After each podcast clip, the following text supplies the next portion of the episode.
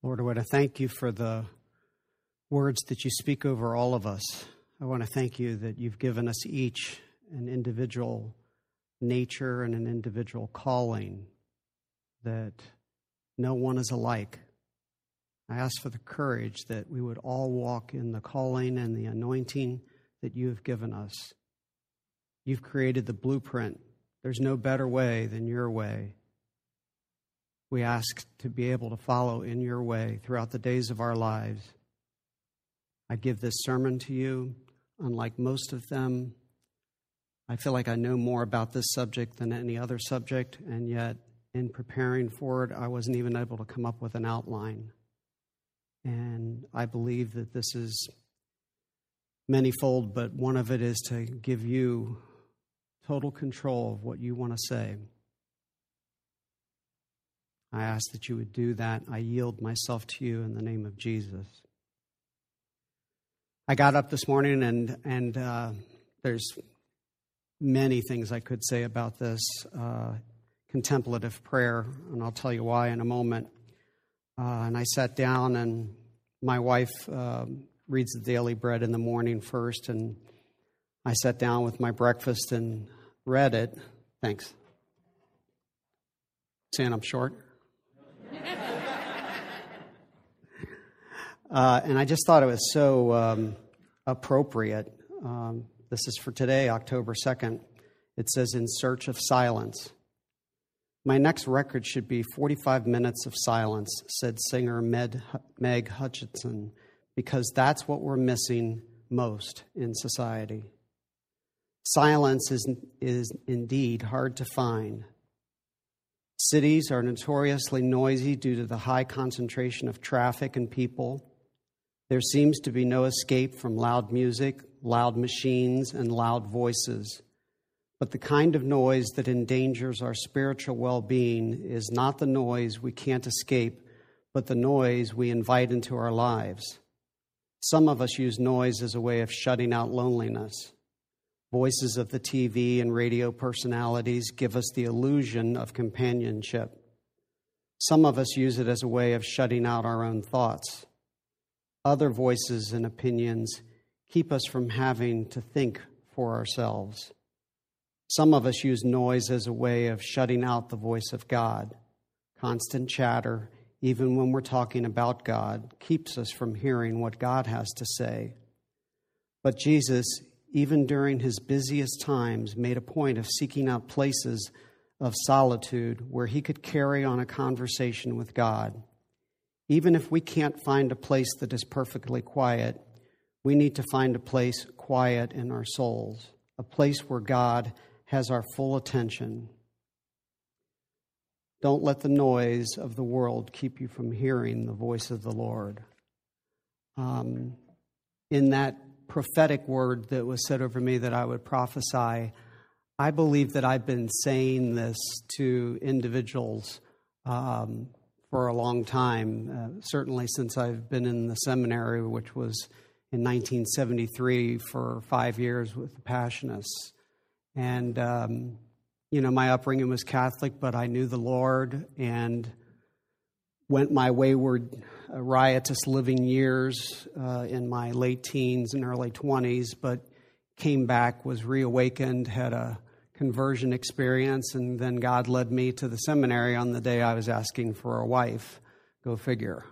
Um, but in the seminary, I learned something that was vitally important that I didn't even know existed. I, I shouldn't say that. I knew it existed in the communion time that we had when I was a child because I loved God from a very early age.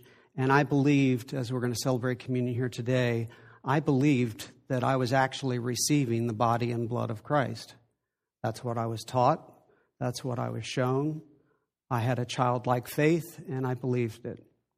Um, what I didn't like was that I couldn't have that same kind of communion all the time. And I thought, what's up with that? You know, why, why can't I have that? Why can't it only be uh, at that time. And at that time, I went to Mass and Communion every day. I was raised in a parochial grade school and high school, and we went to Mass and Communion every day, at least in grade school. so I had that communion each day, and it and it you know livened my spirit, and it seemed right. But I wanted it all the time, and so much so that even in the eighth grade, I wanted to be a priest. Um, and in high school, I met girls and sort of forgot about that, uh, and that's why I was praying for a wife because that's what I thought God wanted me to do after my conversion experience. And even though he told me to go to the seminary, five years later, he gave me a wife. My lovely wife sitting there. As a matter of fact, would you come up here for a second?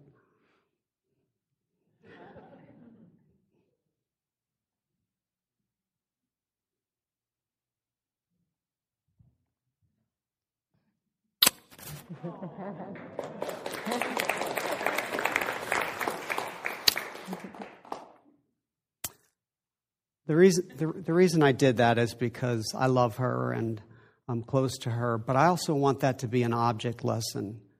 This, this is what God wants with us. You know, I wouldn't, I wouldn't do that with someone that I didn't know. And hopefully that person wouldn't do it with me either because they don't know me. Um, but I know her, and uh, I know that she loves me, and I know that I can do that with her. That's communion. It, it's not head knowledge. It's not a repetition of words, which Jesus told us not to pray. It's connection. It's a connection of love and sensitivity and tenderness and forgiveness and not judging. She knows me better than anyone except the Lord, and she still loves me. you know, which is just amazing to me. And the Lord knows me better than her, and He still loves me, which is even more amazing because He sees down into the depths of my heart. He knows the things that I've done that I've been terribly ashamed of, especially during those riotous years. Um, and I am ashamed of them, but God somehow covers that and He wipes it away as far as the east is from the west. He renews his mercy every morning. Joyce Meyer says that he does that because it, we need it renewed every morning. Because every day we get off kilter. Every day we forget about God. My goal is to be with God in His presence, in His will, sensitive to His Holy Spirit, being empowered by His Spirit to do what His Spirit inspires me to do. Um, I'd like to just, I'm going to do two of these today. This one's going to be very short, uh, and then we'll do another one with communion. But I'd like to just uh, lead you in a silent meditation um, and just become aware of the presence of God in this room and in the temple of your body. All right, so if you're not comfortable with this, that's fine. But if, but if you are, if you would close your eyes and just take a deep breath from your abdomen and relax. Just feel yourself rest in the chair. Let go. Let go of trying to control anything. Let go of your worries. As you breathe in, just breathe in His life, His spirit, His light, His warmth, His love. And let His perfect love, as you exhale, Cast out fear, anxiety, worry, the to do list.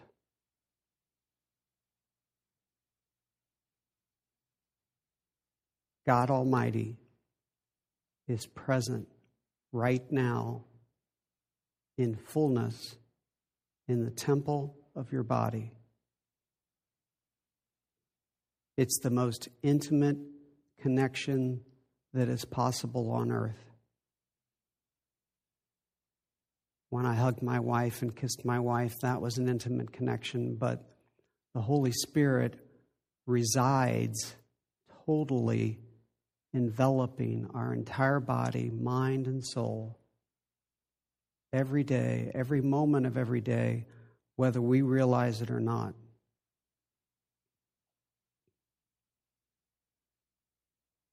I'm just going to sit down for a few minutes and I'm just going to ask that you would draw your attention to the real presence of the Holy Spirit of God Almighty.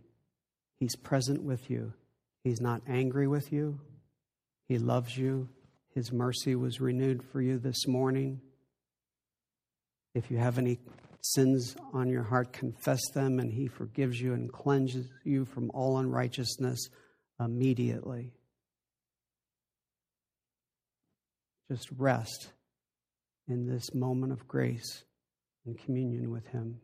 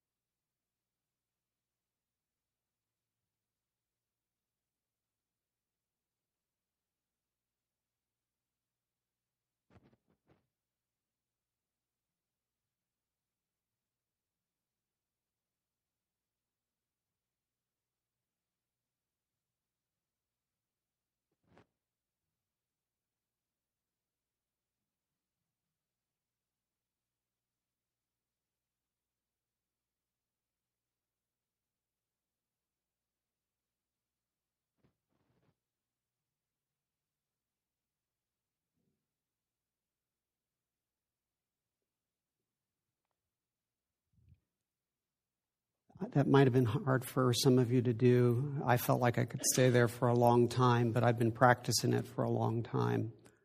Um, in the seminary, we had to do an hour of meditation each day, plus a half an hour of scripture reading and a half an hour of spiritual reading.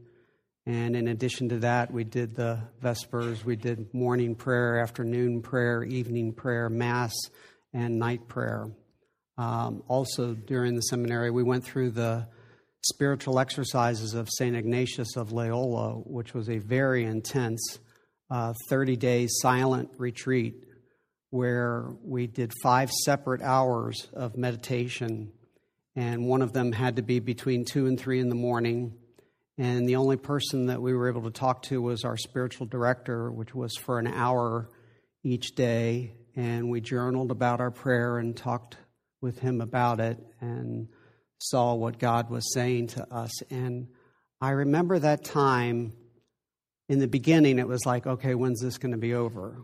But towards the end, it's like timelessness came into being. And it was just me and God, and that's all I needed. And He was there, and He loved me. I didn't need to talk to anyone. Uh, I was just humbly grateful in his presence.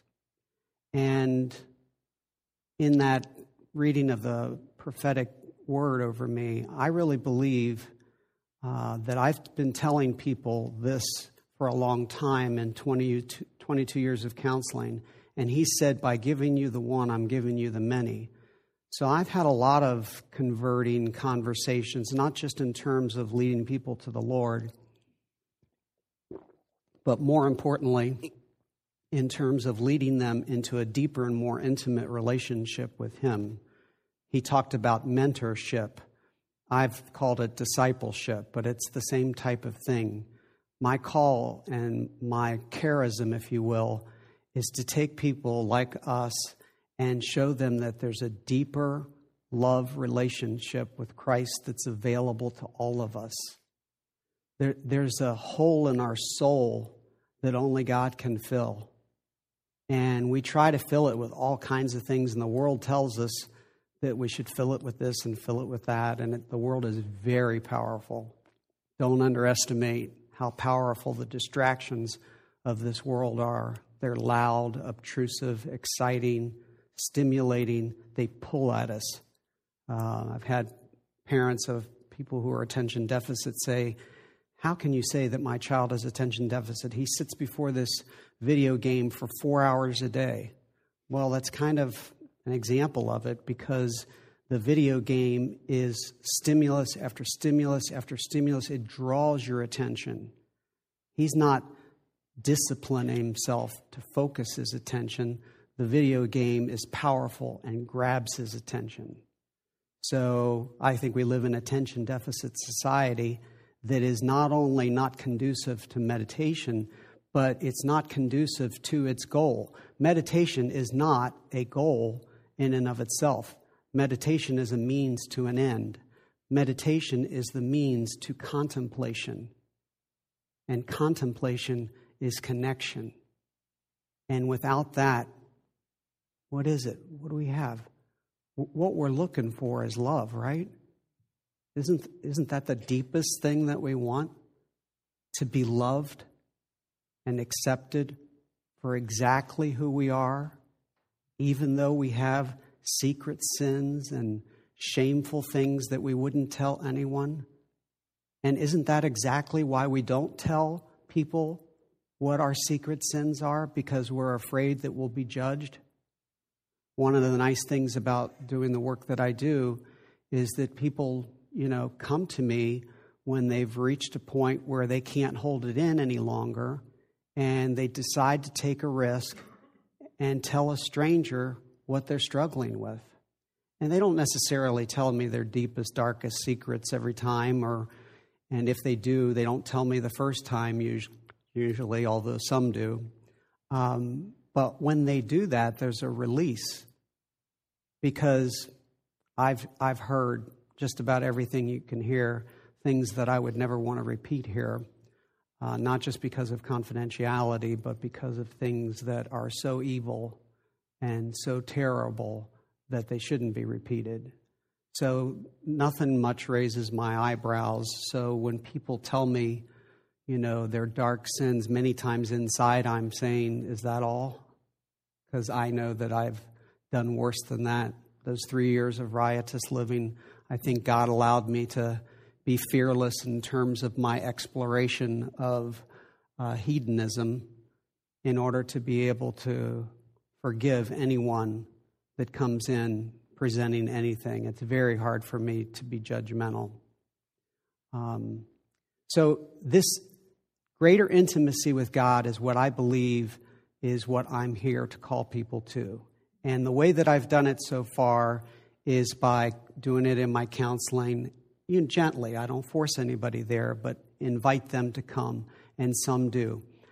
What's amazing to me is that I've told almost everybody this, and yet there's only a few. There's only a few. I've seen thousands of people in 22 years.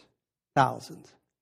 And there's only as I, as I think right now, and maybe my memory is colored and it's skewed, but as I think right now, I can think of a handful of people that have taken this advice, this challenge, to have a daily, quiet, contemplative prayer life with the Lord seriously and are still doing it. And the people that have done it are the ones who are in the worst shape. I'm thinking of two people right now that I probably, you know, not me, but God and me at best has kept them alive. And I don't really believe that they would be alive if they weren't doing this. And those people who are the neediest, who are on the verge of saying, is life really worth it or not? Those are the ones who have taken this because of their desperation and they've done it. They've said, Well, I've tried everything else. I've tried all the medications. I've tried all the therapies. I've been to different therapists. You say that this is different, I'll give it a try. And they've tried it and they've found something so valuable that they'll never let go of it. My prayer is that this will happen in this church. I didn't hear Dennis's prophecy. Uh, correct me if I'm wrong, Dennis, but I believe that it was spoken over you that you were going to be uh, a church that was going to plant other churches, that there was going to be a growth here. uh, that we were going to spread in terms of multiple services, services and then also in terms of other churches. Um, I was talking with Dee before the service here, and um, there's, there, there's something special here. There's a freedom that's here. There's a reason that we're, we're not here to fulfill our some, Sunday obligation. We're here because we want to be here, because there's life here, because the Spirit of God is present here, because we get filled when we come here. We wouldn't come back. Dennis does a great job in not pressuring people, and Jesus didn't pressure us either. I believe in my heart and soul that the foundation to power in the Christian life is in our connection with God. Period. What did Jesus do? He got up every day. It doesn't say every day, but it, it says it enough to imply that he did, and many times didn't even get sleep at night. And he spent the night not read. It doesn't say Jesus got up long before dawn and went out and studied his scripture. Now we know he knew scripture, and so I'm not saying anything against that. But it says he went out and prayed with his father. He was in relationship with his father, enough so that he would spend the night, even after ministering all day, slipped away from the crowd because he needed it. And what he needed was not sleep, but communion with his father. And after that communion with his father, the disciples found him and said, Let's go to, back to this town because they need you. And he said, No, we're going to go to this town because that's where my father told me to go. He got energy and he got direction and he got empowerment on what he was to do when he spent those times with the Lord, with his Father. I believe that's what we need to do. If you look at powerful churches, I believe that you will find a few prayer warriors that you may not even know who they are.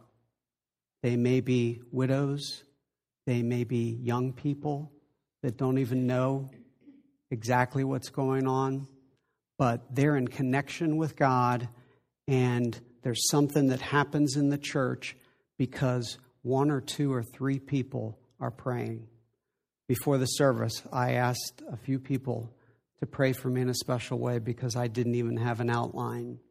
And I believe it's due to their prayers and God's grace that I'm able to speak and feel calm and peaceful about what I'm saying.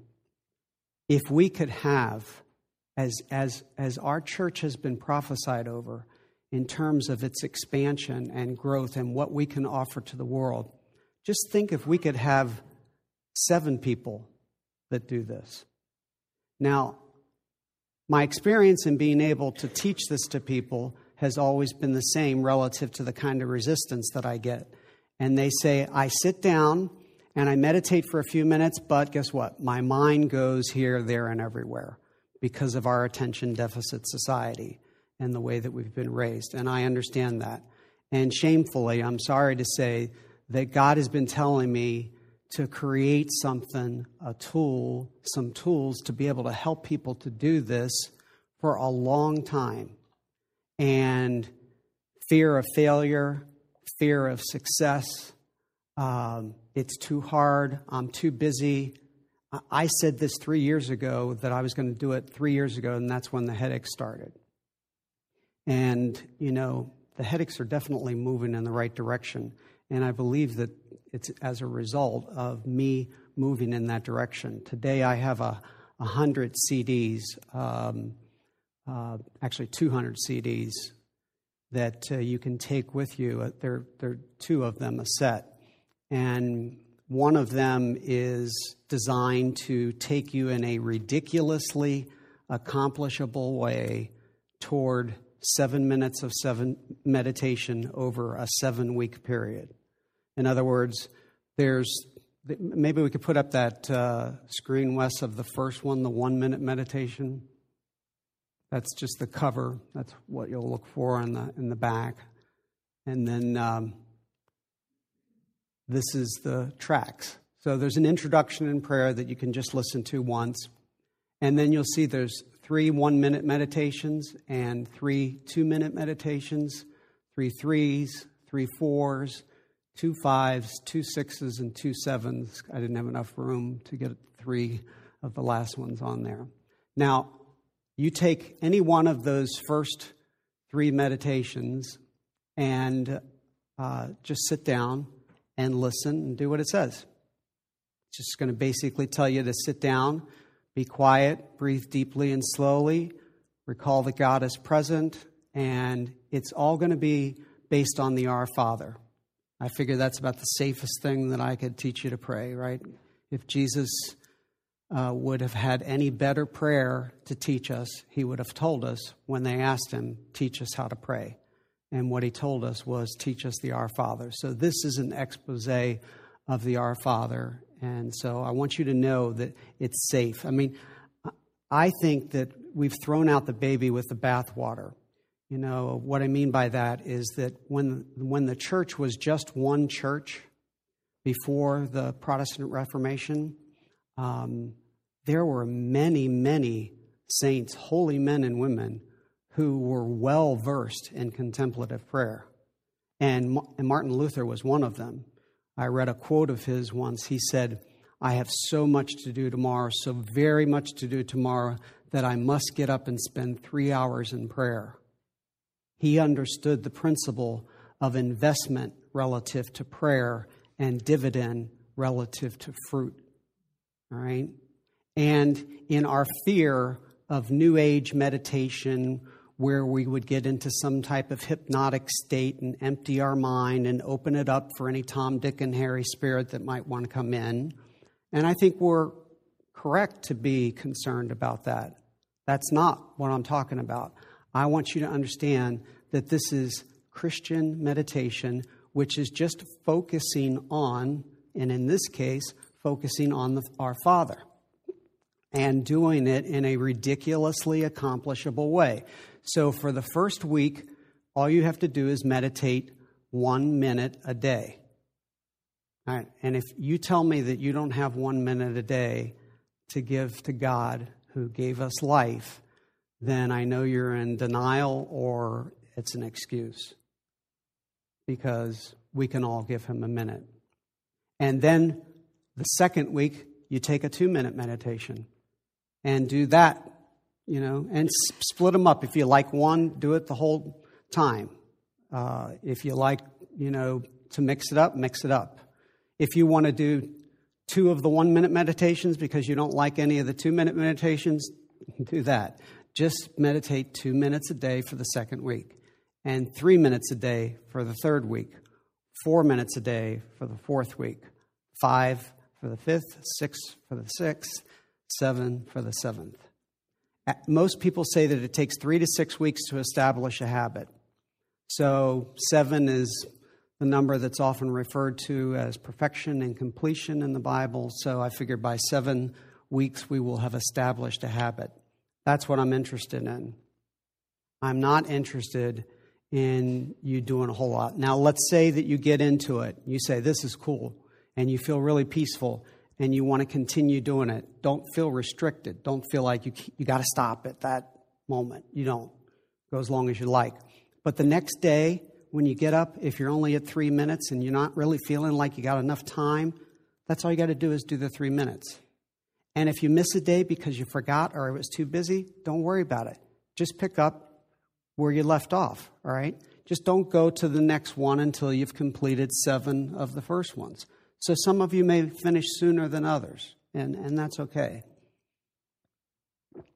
After, after everybody has done this, and I'm not expecting everyone to do this, but whoever does this, and don't don't feel like I'm gonna if you don't do this, I'm gonna be mad at you or anything like that. I mean, I'll feel sorry for you because you're gonna miss something, but I'm not gonna be mad at you or disappointed.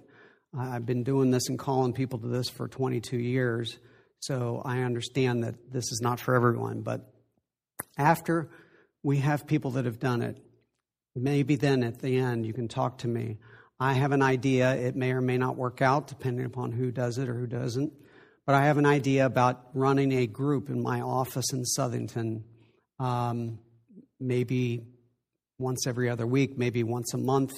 There'll be a small charge to cover the cost of the hour and a half that I'll have to give up in my practice in order to be able to uh, maintain food on my table so that I can stay alive. But uh, it, it shouldn't be a great cost. And, and one of the reasons for the cost is because I want people who are committed. If you're not doing this because you're drawn by Jesus, then don't do it. You know, if this doesn't awaken your spirit, he called me to awaken people. If this doesn't call you to a greater uh, spirit of being alive and awake in God, then don't do it. If you're not sincere about this, don't do it. I really don't want anybody to come. If nobody comes, I'd be happier with that because at least that's honest than somebody who comes because they think and somebody is expecting them to come. You know, um, if you guys don't come, I'll fill the slots because I have don't have trouble filling the slots. But if if there is, if there's just seven people, I got room in my office comfortably for eight. I would be the eighth. If there's just seven people that learned how to do this and wanted to take it to the next level, I've been meditating for over an hour a day for over 33 years and have been doing spiritual direction uh, have done spirit have had spiritual direction for those five years um, and so i believe that i can lead you to a higher level and wes would you show that next uh, cover this call this a basic breath of life meditation and both of these were inspired by god the day i sat down to do it i did not have a specific plan. I really believe that uh, he inspired me. You want to show the content? Okay, so uh, this disclaimer, um, it's on both of them. Uh, please understand that, and, that uh, was just announcing the disclaimer. um, but the disclaimer is this says for you to sit down, close your eyes. Therefore, driving is not acceptable operating heavy machinery is not acceptable. If you want to do that, put in some other kind of tape. Please don't put this in and do that. And, and other than the safety factor, a much more important uh, thing, unless you're one of those risky people that are going to do that, but a much more important thing for most of us is that we're undistracted. We need to have our mind focused on God.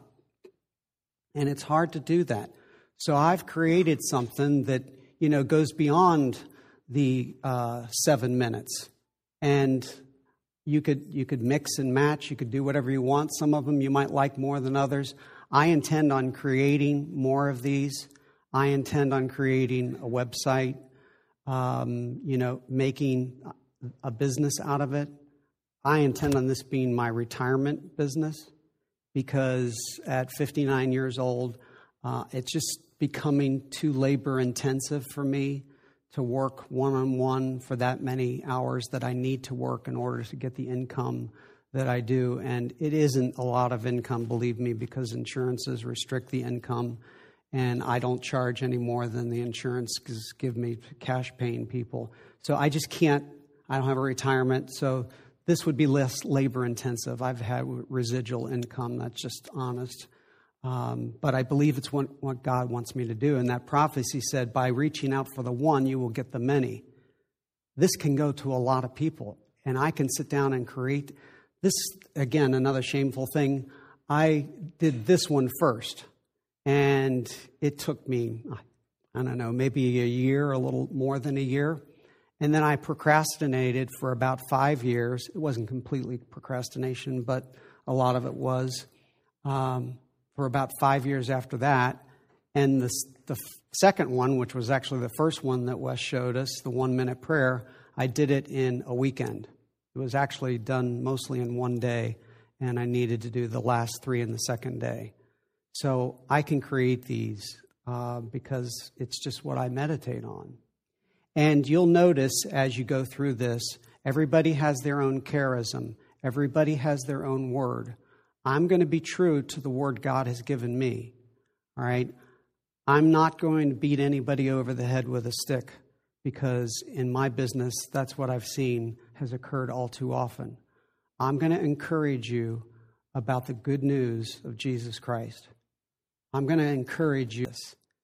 But I'd like this for anyone who has been Catholic in the past and remember what it was like to have communion.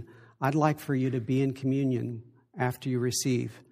And so we're going to all take it. I'll, I'll say a prayer. We'll receive it, and then we're going to sit in a few, few more minutes of silence so that you can have communion with your God in heaven, okay? So anybody can come when they're ready.